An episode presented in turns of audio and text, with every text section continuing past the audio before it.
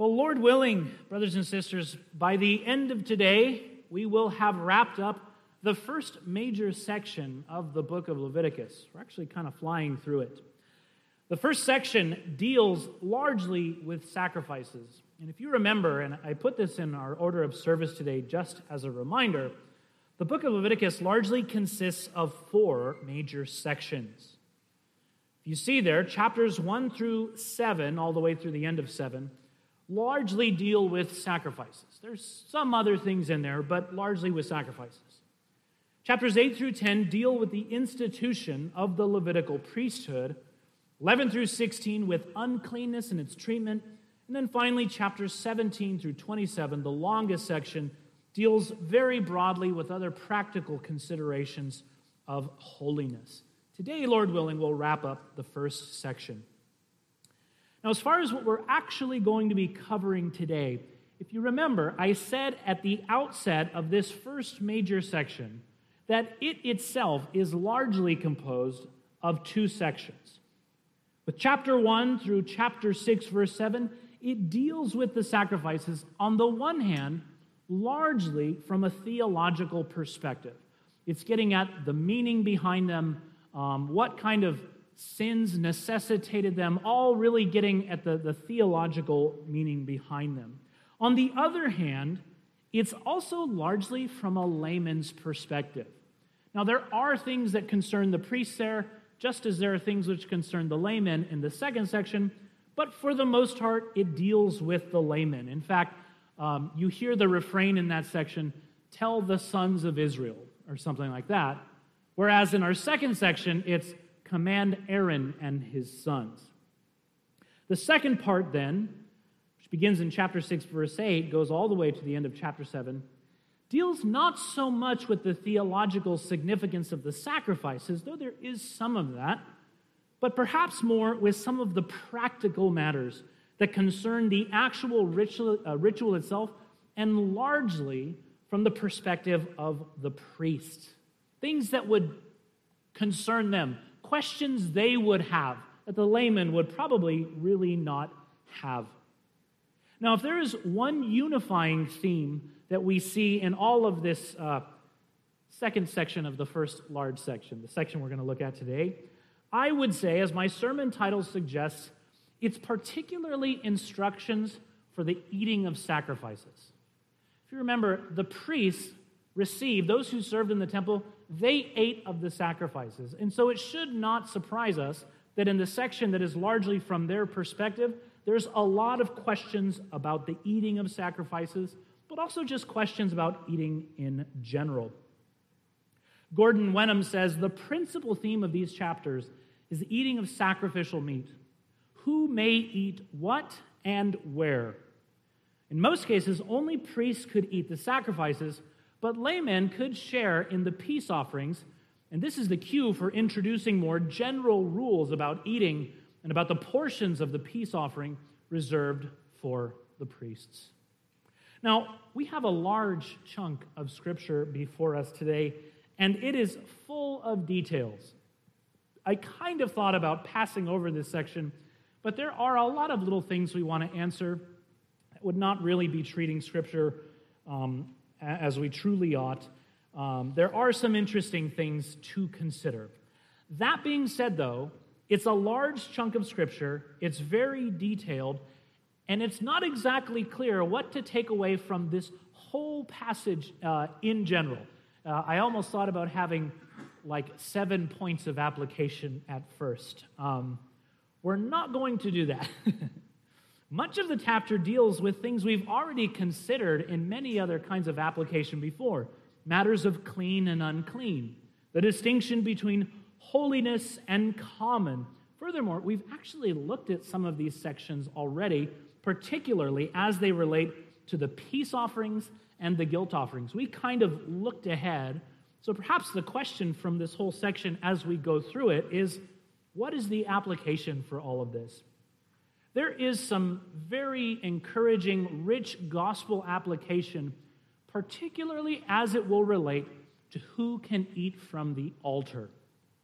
The author of Hebrews, as we'll see, has some very cool things to say and to take away from all that. I think we will be very encouraging, and yet I preface all this to say I do want us to press through the details first. So it will kind of seem like drinking water from a fire hose, but I promise there, there is gospel richness at the end of this, and there are a lot of interesting things to consider in the Word as we go along. Okay? Well, that being said, let's go ahead and dive into our passage. I want to walk through this section. Um, I will probably be commenting fairly briefly, um, and then we will get to the end of it in the book of Hebrews beginning in chapter 8 of verse 6, or verse 8 of chapter 6. The Lord spoke to Moses, saying, Command Aaron and his sons, saying, This is the law of the burnt offering. The burnt offering shall be on the hearth on the altar all night until the morning, and the fire of the altar shall be kept burning on it. And the priest shall put on his linen garment, and put his linen undergarment on his body and he shall take up the ashes to which the fire has reduced the burnt offering on the altar and put them beside the altar. Then he shall take off his garments and put on other garments and carry the ashes outside the camp to a clean place. The fire on the altar shall be kept burning on it, it shall not go out. The priest shall burn wood on it every morning, and he shall arrange the burnt offering on it, and shall burn on it the fat of the peace offerings Fire shall be kept burning on, their, on the altar continually, it shall not go out. In these first instructions, there's really two things to note.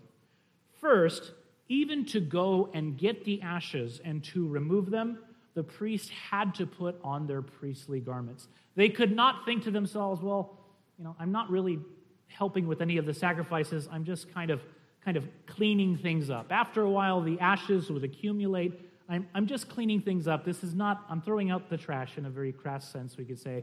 I'm not doing anything spiritual. Even then, they had to wear their garments because they are entering into the holy court of the tabernacle. Furthermore, when they leave, they can't take the holy garments with them. They have to put on common clothing. Why? Well, it's kind of the same principle, but just in reverse. You wouldn't wear common clothing if you were a priest in the holy place, and you would not wear holy garments in a common place. This is really getting at the need for, uh, to distinguish between holy and common. The second thing, um, which it's, it's a bit interesting, uh, there's a lot of interesting, I, I guess, legend among the Jews about this, is the, the matter that the fire on the altar had to be constantly burning. It could not go out. It says it twice.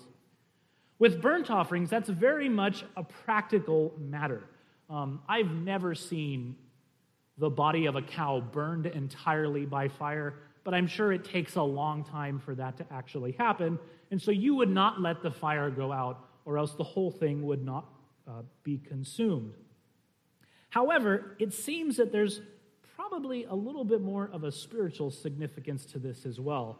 God seems to be very clear it shall never go out. It could be the case, as I've said before, that this is a sign that Israel was always to be worshiping God. They were never to let the fire burnt out, right? It could also point to the constant need for atonement in the Old Covenant while God is dwelling among a sinful people. And honestly, those two things can they, they fit quite well together. It could be both. And an interesting note, as we'll see in chapter 9, the fire of the altar, when it starts for the first time, that was actually kindled by fire falling from heaven. By maintaining the fire, it was seen kind of as a maintaining of the fire from heaven. And in fact, this is where there's all these legends among the Jews that even when they went into exile, some of the priests, you know, took a torch of the fire and they kept it burning all the way in Babylon and then they brought it back so that that fire has never stopped, right? I don't think there's any truth to that. There probably is also, though, here a picture of the Holy Spirit descending on the day of Pentecost. When he descends, how does he descend? As tongues that are aflame, fire from heaven. And interestingly, it happens as God is indwelling his church. We've kind of looked at that before. So there's probably some significance there. Okay? Moving on, verses 14 through 23. And this is the law of the grain offering. Sons of Aaron shall offer it before the Lord in front of the altar. And one shall take it from a handful of fine flour of the grain offering, and its oil, and all the frankincense that is on the grain offering, and burn this as its memorial portion on the altar, a pleasing aroma to the Lord. And the rest of it Aaron and his sons shall eat. It shall be eaten unleavened in a holy place. In the court of the tent of meeting they shall eat it. It shall not be baked with leaven. I have given it as their portion of my food offerings. It is a thing most holy. Like the sin offering and the guilt offering, every male among the children of Aaron may eat of it, as decreed forever throughout your generations from the Lord's food offerings. Whatever touches them shall become holy. The Lord spoke to Moses, saying, This is the teaching, or this is the offering that Aaron and his sons shall offer to the Lord on the day when he is anointed tenth of an ephah of fine flour as a regular grain offering, half of it in the morning and half in the evening. It shall be made with oil on a griddle. You shall bring it well mixed in baked pieces like a grain offering, and offer it for a pleasing aroma to the Lord. The priest from among Aaron's sons, who is anointed to succeed him, shall offer it to the Lord as decreed forever. The whole of it shall be burned. Every grain offering of a priest shall be wholly burned it shall not be eaten. Here, just note that with the grain offering, so we've kind of seen this before, it could be eaten by the priest if it were given by someone else. If it's from the priest themselves, they had to burn it all. Again, the principle be- behind this is because when an average worshiper gave it, they never got anything back. Um, as far as they're concerned, it all went to God. When the priest himself is functioning as the worshiper, it's the same principle. They give it all to God, they don't give any of it back. Um, I, I, kind of said as like a weird analogy. That'd be like if I just tithe to myself, okay? Well, I'm tithing to the Lord. I'm a minister, right? I'm a priest in the house of God, and I just tithe to myself. But I did give it to God. You're like, well, not entirely, right? So they are to give it to the Lord. Verse 24. The Lord spoke to Moses, saying, Speak to Aaron and his sons, saying, This is the law of the sin offering. In the place where the burnt offering is killed, uh, shall the sin offering be killed before the Lord. It is most holy. The priest who offers it for sin shall eat it. In a holy place it shall be eaten, in the court of the tent of meeting. Whatever touches its flesh shall be holy. And when any of its blood is splashed on a garment, you shall wash that on which it was splashed in a holy place. And the earthenware vessel in which it is boiled shall be broken. But if it is boiled in a bronze vessel, that shall be scoured and rinsed in water. Every male among the priests may eat of it, it is most holy. But no sin offering shall be eaten from which any blood is brought into the tent of meeting to make atonement in the holy place. It shall be burned up with fire. Here we see several things. First, as with many of the other offerings, the priests can eat of the sin offerings.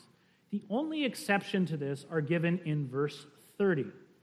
It says, No sin offering shall be eaten from which any blood is brought into the tent of meeting to make atonement in the holy place.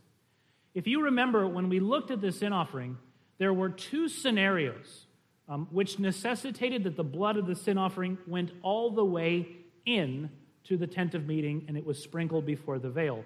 It was if a priest had sinned and brought guilt upon the people, or if the whole congregation themselves had sinned. In those two circumstances, no one could eat of the sin offering, unlike the other in which the priest could eat of it. The reason for this is probably twofold. First of all, the worshiper who gave of a sin offering never ate of it. Okay? You never ate of it in general. It was not really seen as a celebratory thing. It was probably more of a focus on the solemn punishment um, necessary to forgive sins. You see this uh, in, in an interesting way that when the sin offering for the, the poorest person is uh, just a grain offering, no incense and no oil is added to it. None of kind of the pleasing, good smelling stuff. It's more sober, it's more simple. And so they wouldn't eat of it in that sense.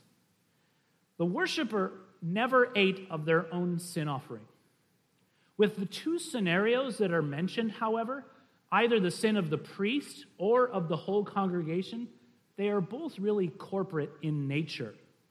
Obviously, when the whole congregation sins, it is corporate. So the sin offering is for the whole congregation, even for the priests themselves, and so they wouldn't eat of it because the worshiper themselves, whoever the sin offering is for, you never ate of it.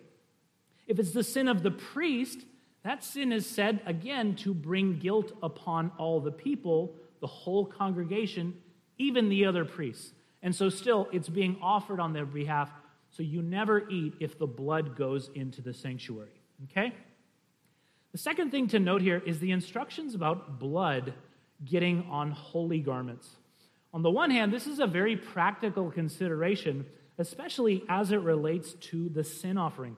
With the sin offering, a lot of things happened with the blood. The blood went places. You had to do things like carrying it into the sanctuary. You could spill a little bit.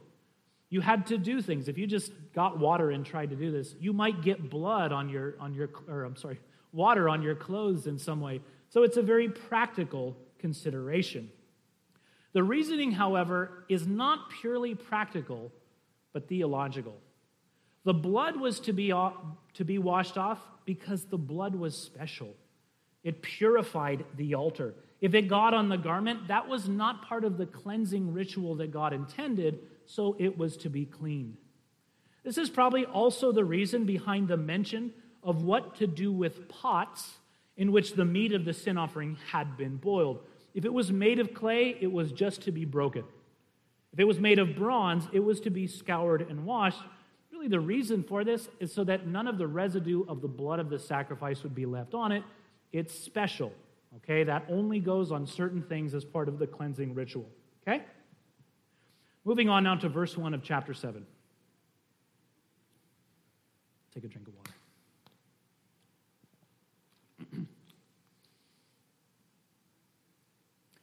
This is the law of the guilt offering. It is most holy.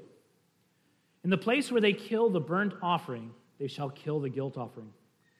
And its blood shall be thrown against the side of the altar, and all its fat shall be offered the fat tail, the fat that covers the entrails, the two kidneys with the fat that is on them at the loins, and the long lobe of the liver, that he shall remove from the kidneys. The priest shall burn them on the altar as a food offering to the Lord. It is a guilt offering.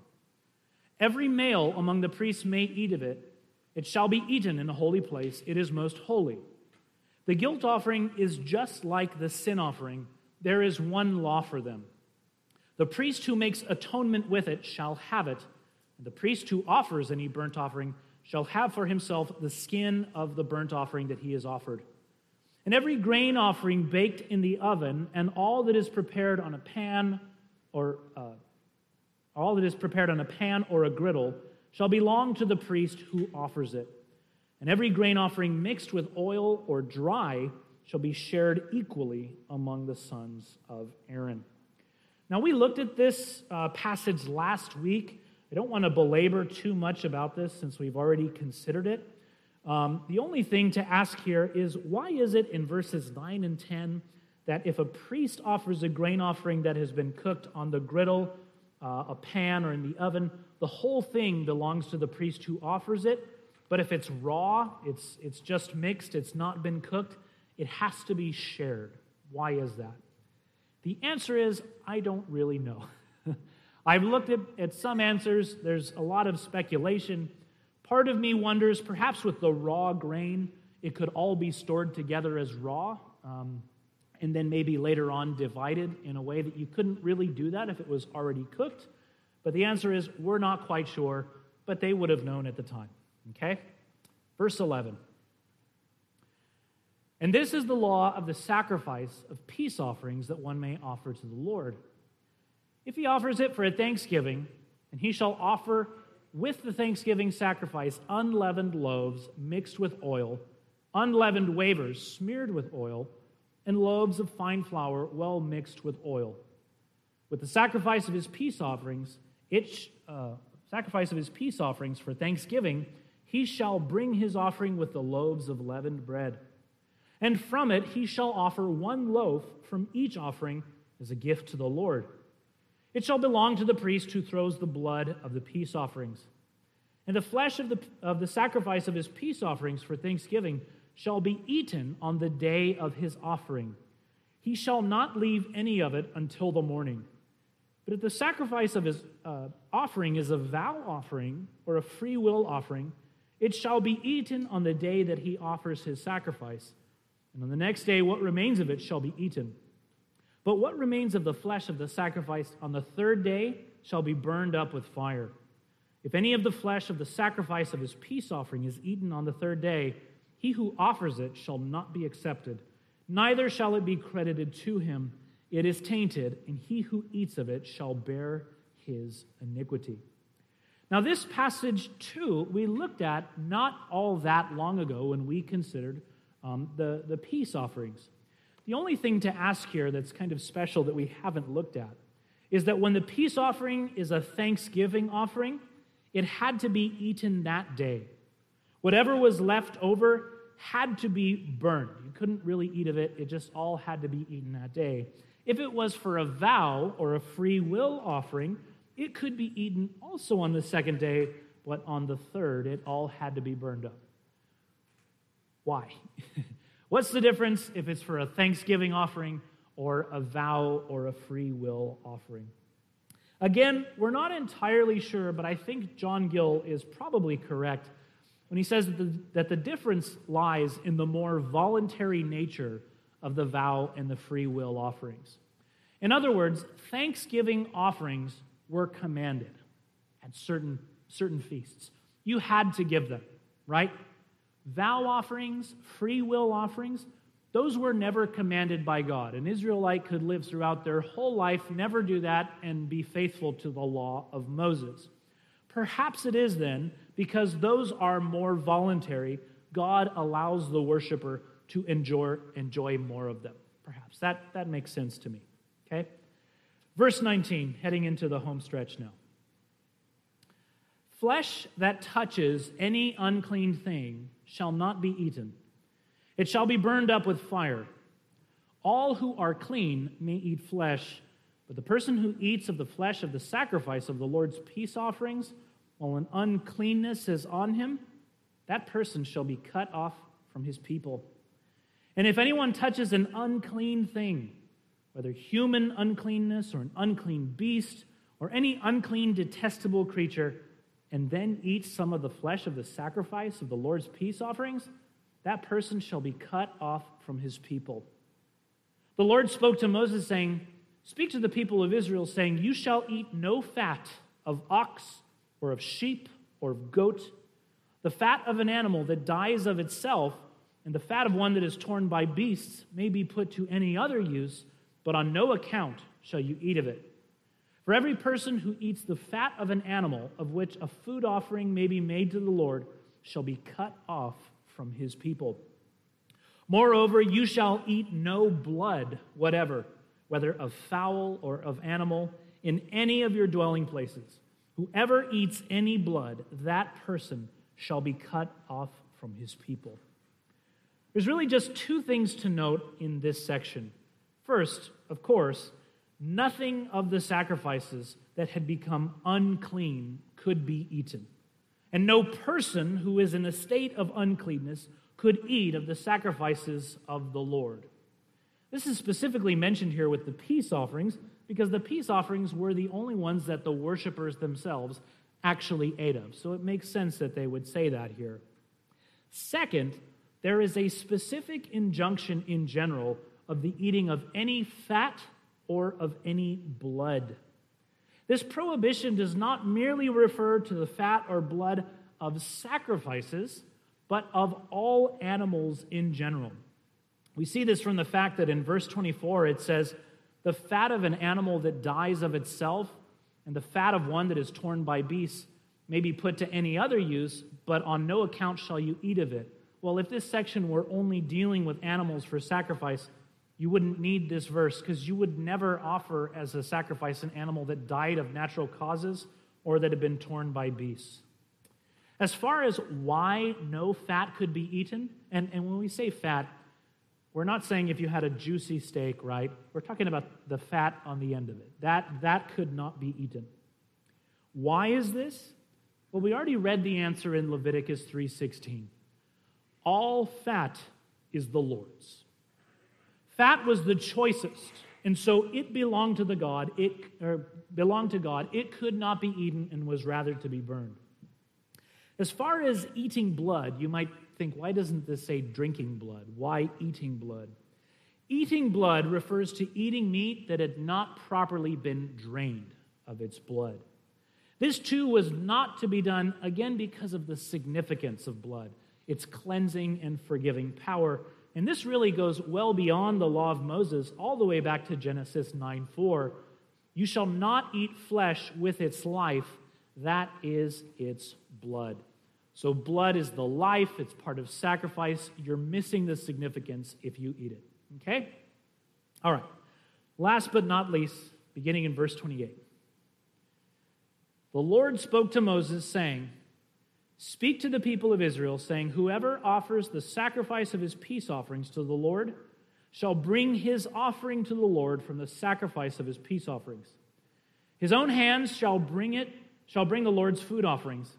He shall bring the fat with the breast, that the breast may be waved as a wave offering before the Lord. The priest shall burn the fat on the altar, but the breast shall be for Aaron and his sons. And the right thigh you shall give to the priest as a contribution from the sacrifice of your peace offerings. Whoever among the sons of Aaron offers the blood of the peace offerings, and the fat shall have the right thigh for a portion.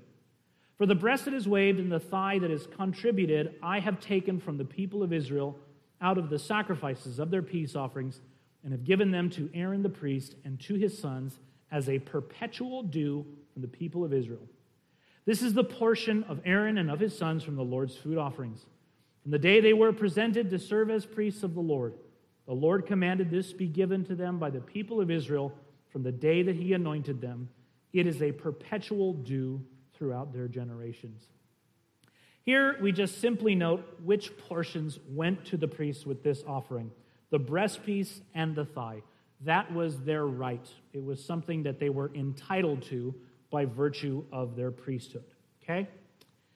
Lastly, the whole section finally ends. Okay? Verse 37. This is the law of the burnt offering, of the grain offering, of the sin offering, of the guilt offering, of the ordination offering, of the peace offering, which the Lord commanded Moses on Mount Sinai on the day that he commanded the people of Israel to bring their offerings to the Lord in the wilderness of Sinai. Okay. As I said, that was going to be like drinking water from a, from a fire hydrant or whatever, right? Let's now slow down. Let's consider some gospel application from this whole passage. As I've said, much of what is covered in this passage we've looked at before in one way or another, and we've tried to see the application from it. We've looked at the distinction between holy and common, clean and unclean. We've considered what that teaches us about sin and Christ's atonement. I do think, however, there is a unique gospel application for this section as it pertains to eating, eating of clean foods and the priestly eating from the altar, which is the main theme of this part of Leviticus. In order to see this application, turn with me to the book of Hebrews, chapter 13. Hebrews, chapter 13. We'll begin in verse 9.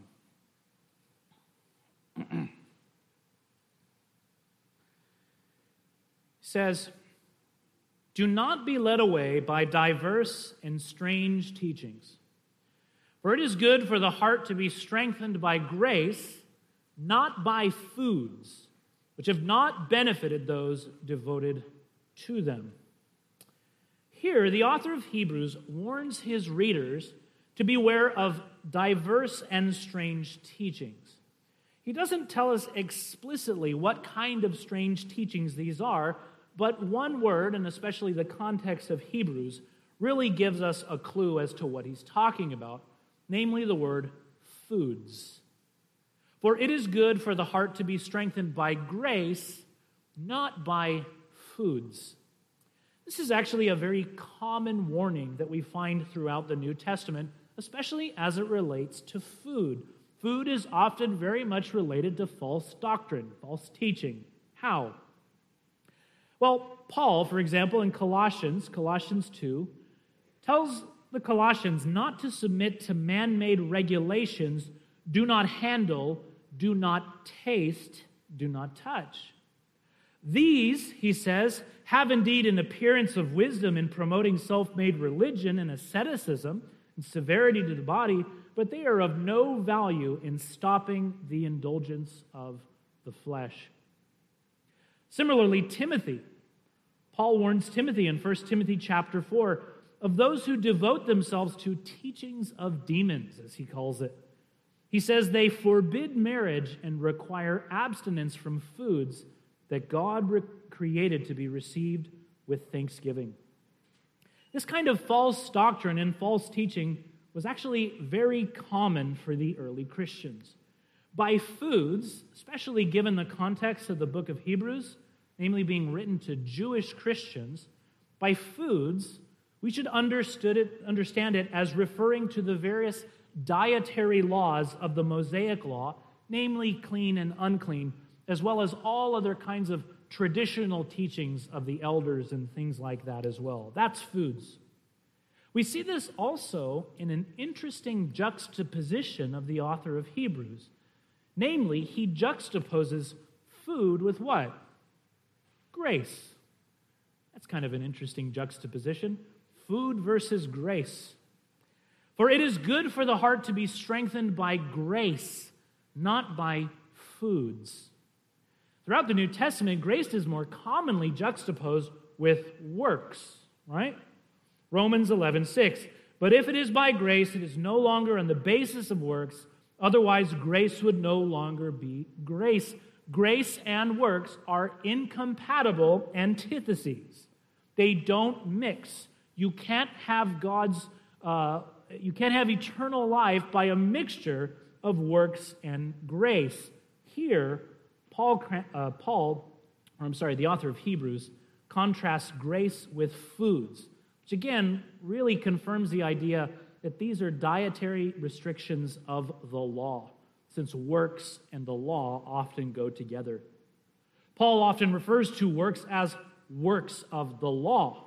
Romans 3:28 for we hold that one is justified by faith apart from works of the law. This warning, then, about teachings and doctrines of food is really a warning to not turn away from Christ to go back to the law.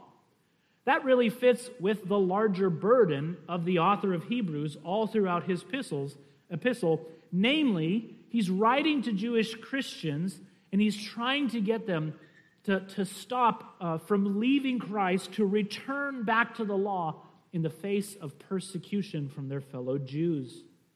He says in chapter 10, verse 32 Recall the former days when, after you were enlightened, you endured a hard struggle with sufferings, sometimes being publicly exposed to reproach and affliction, sometimes being partners with those so treated. For you had compassion on those in prison and you joyfully accepted the plundering of your property, since you knew that you yourselves had a better possession and an abiding one. But now it seems as though they're getting tired. Perhaps they thought persecution would come to an end. Maybe they thought Jesus would have returned by now. Either way, their situation hasn't changed and they're getting tired. He says in verse 35 Therefore, do not throw away your confidence, which has great reward for you have need of endurance, so that when you have done the will of God, you may receive what is promised. They needed endurance. They started out well, but the race hasn't stopped yet, and they're getting tired. They had probably seen some that they had gone to worship with before apostatize and turn back to the law. Those are who the author of Hebrews is talking about, the those who had apostatized, when he says in chapter 6, For it is impossible in the case of those who have been once enlightened, who've tasted the heavenly gift and have shared in the Holy Spirit, tasted the goodness of the Word of God and the powers of the age have come, then have fallen away to restore them again to repentance, since they are crucifying once again the Son of God to their own harm and holding him up to contempt. Those are the ones who gave up. Christ wasn't precious enough for them. Persecution was too hard. So what did they do? They turned from grace back to foods, the law of Moses. Sadly for them, as he explains, they've turned to something empty that cannot benefit them. Indeed, it never did. He says the laws about clean or unclean foods, the foods themselves, quote, have not benefited, uh, benefited those devoted to them. Paul says something similar in Colossians 2 that these man made uh, regulations, quote, are of no value in stopping the indulgence of the flesh. So the author of Hebrews is begging them don't go back to that. The law had its place and, it, and its time, but it pointed to Christ. And now that the Christ has come, to leave Christ to go back to the thing that pointed to him, it's empty. The only hope of the law was Christ himself. To leave him for the shadows, don't go back to that. You're missing the point. Hebrews 10:1 For since the law has but a shadow of the good things to come instead of the true form of these realities, it can never, by the same sacrifices that are continually offered every year, make perfect those who draw near. Then look at verse 10 of Hebrews 13 he develops his argument even further. He says, We have an altar from which those who serve the tent have no right to eat. Verse 10 can seem a little bit abrupt. Um, he kind of does some kind of a shift, and yet clearly there is a connection because he's carried over the idea of eating from the idea of foods, right? He's, he's carrying that over. We have an altar from which those who serve the tent have no right to eat. Those who serve the tent is a reference to the Levitical priests, not only because they served in the tent or the tabernacle, but also because, as we've seen throughout that section of Leviticus we looked at, they had a right. It was their perpetual due given by Yahweh to eat of his sacrifices. And yet he says, they have no right to eat from our altar. What exactly does he mean by our altar? What is the altar of the new covenant? Clearly, we don't have an earthly altar. This is not an altar. And Romanists twist this passage to, to justify some kind of a physical altar of the Mass. That's not what's going on here. So, what is the altar of the new covenant? Probably the most common interpretation of this historically, and I think I largely agree with this, is that our altar is actually none other than Jesus Christ himself. For example, John Gill says, Our altar is not the cross of Christ on which he was crucified, nor the Lord's table where his flesh and blood are presented to faith as food, but Christ himself, who is altar, sacrifice, and priest. Now, that interpretation is probably the standard interpretation among Protestants historically, and I think it probably even has a very rich history throughout, um, throughout the history of the church. Not only, they argue, is Christ the sacrifice, not only is he the high priest, but he is even the altar. Now, before you think that's a bit of a stretch, there is something in the context which actually suggests that that's kind of what the author of Hebrews has in mind to some degree. For example, if you look at verse 15 of chapter 13, what he says there. Through him, through Christ, let us continually offer up a sacrifice of praise to God. That is the fruit of lips that acknowledge his name. It is argued that just as they offered up sacrifices to God upon the bronze altar, we by Christ our altar offer up sacrifices of praise.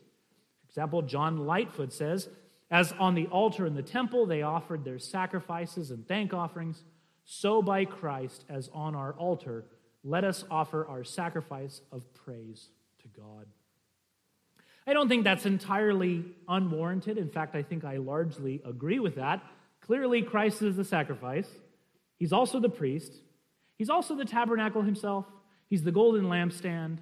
He is the veil, all those things. It's not a stretch to say he is also the bronze altar.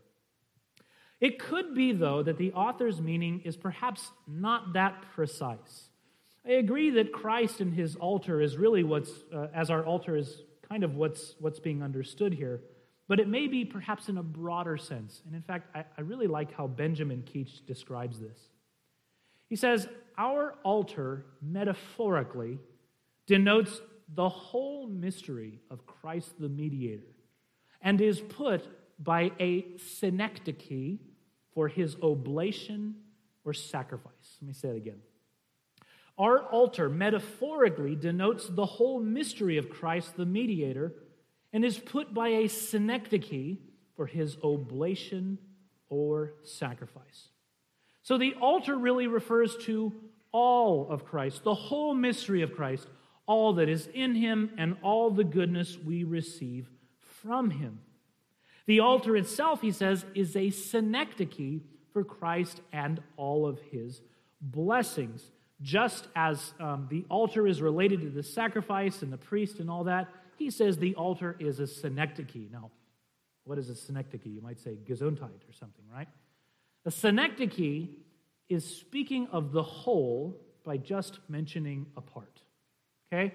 It's a part for the whole. When a man gets down on one knee and he says, Will you give me your hand in marriage? He intends to marry much more than just the hand, right?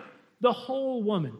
The whole woman is, is put in place of just the hand. Will you marry me? Is really what he's asking. That's a synecdoche. Benjamin Keach then says that just as the altar is associated with the sacrifice and the priest, Therefore, all that is meant by Christ, the whole mystery of Christ, is represented to us by the altar. We get to eat of all those benefits of Christ just as they got to eat of the Old Testament altar. Furthermore, we should connect this back to what we've seen before in verse 9, namely the contrast between grace and foods. Just as foods is related to the Mosaic law, so also is the reference to the Levitical priests and their altar. This is all in contrast not only to our altar, Christ, the new covenant, but grace as well. Such that we see the author of Hebrews developing kind of what at first seems abrupt, and yet it's actually a very fitting, very rich um, argument here. What then is his point? What is his point that he's trying to make? I think it goes something like this The Jewish Christians were no longer submitting to food regulations or other regulations from the law because those had been abolished by Christ. Because of that, they were being looked down upon and judged as unclean. Many of their former friends had abandoned them. They wouldn't go near them. They were unclean. Perhaps some of their family members now considered them unclean Maybe they were eating uh, things that would traditionally be considered unclean. Maybe they're eating with unclean Gentiles. And for all of that, they're being judged and cast away as unclean. Furthermore, they were probably not merely being judged as unclean, but as cut off from the temple and its sacrifice, and from even Israel itself. Remember, it says in Leviticus 7, verse 20, the person who eats of the, sacrif- of the flesh of the sacrifice of the Lord's peace offerings, while an uncleanness is on him, that person shall be cut off from his people. So they're being judged. They're being said to be disqualified. They are said to be cut off from the God of Israel. And yet the author of Hebrews says, no, no, no, no, no. You're so wrong with saying that. So much greater is our altar than yours that not only can you, laymen, not eat of our altar, but not even your holy priests have any right to it. He takes it up a notch from matters of clean and unclean to holiness. The average Jew, if they were clean, could eat of the sacrifices, but they could not eat the priestly portions. As we've read throughout that whole section, when they talk about the priestly portions, it says, This is most holy. It could only be eaten by the whole priest. But he says, Our altar is so much greater than yours, not even your holy priests have a right to ours. Rather, they and those who cling to the law, they are the disqualified ones. Those who cling to their unclean works, those are the unclean ones. Those who cling to Moses are the ones cut off from the God of Israel. They have no right or portion in him. John Lightfoot says, We cannot but be moved by the expression, having no right to eat of our altar. Is a very mournful statement which speaks to having no right at all to Christ. The very sound of this makes a heart tremble. No right to Christ? No portion in the Son of God? Look upon these men that serve the tabernacle. They are men that are careful and attendant upon their service, blameless in their lives, zealous in religion, fervently looking at atonement and salvation, and yet they had no right in Christ. Why? Because a right to Christ, a right to eat from his altar, is only obtained by faith and grace. Only sinners who come by faith to this altar can eat of it and can have benefit of Christ's blood. Those who seek to be established by their works have no right. They are cut off. Just as we read that those who tried to eat Old Testament sacrifices while unclean were cut off from Israel, so those who seek to eat of Christ and his grace while in the uncleanness of their own righteousness shall be cut off. Galatians 5 2.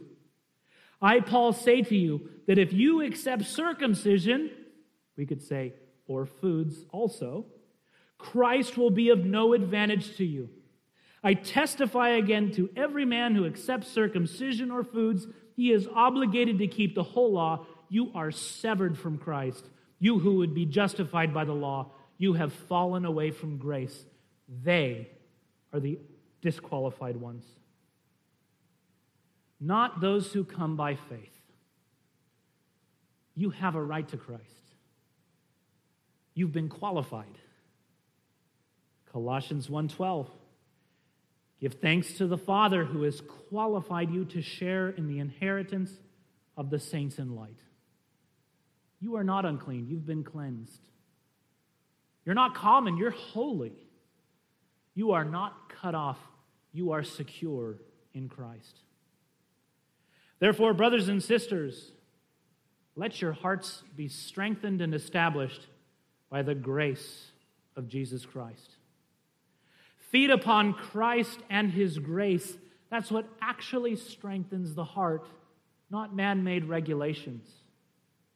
John Owen says, The grace of Christ is that alone which doth, which can, which will establish the heart of a sinner in peace with God, which will keep it from being moved or tossed up and down with the sense of the guilt of sin or divine displeasure.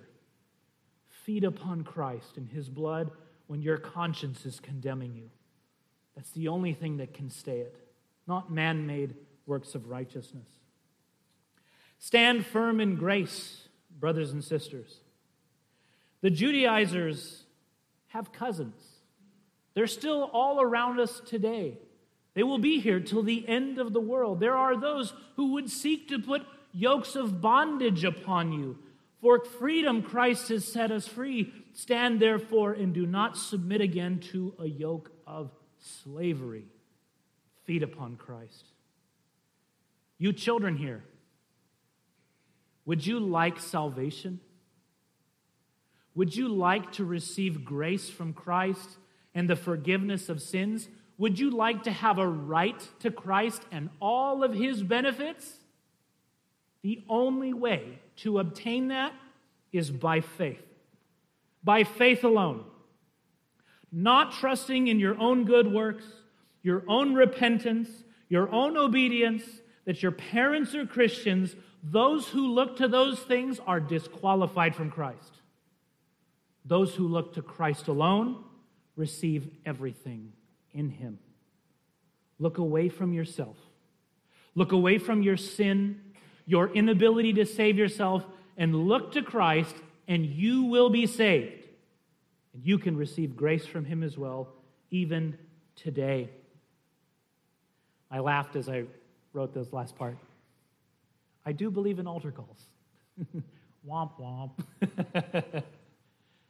Come to the altar of Christ by faith, and you can partake and eat freely. His grace is given to all, and you will be saved. Amen. Let's pray.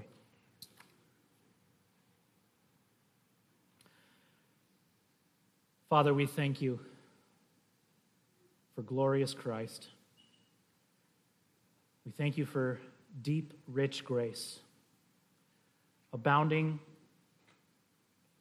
for feeble, rotten sinners. God, would you strengthen us in your grace today? Would you help us to stand firm?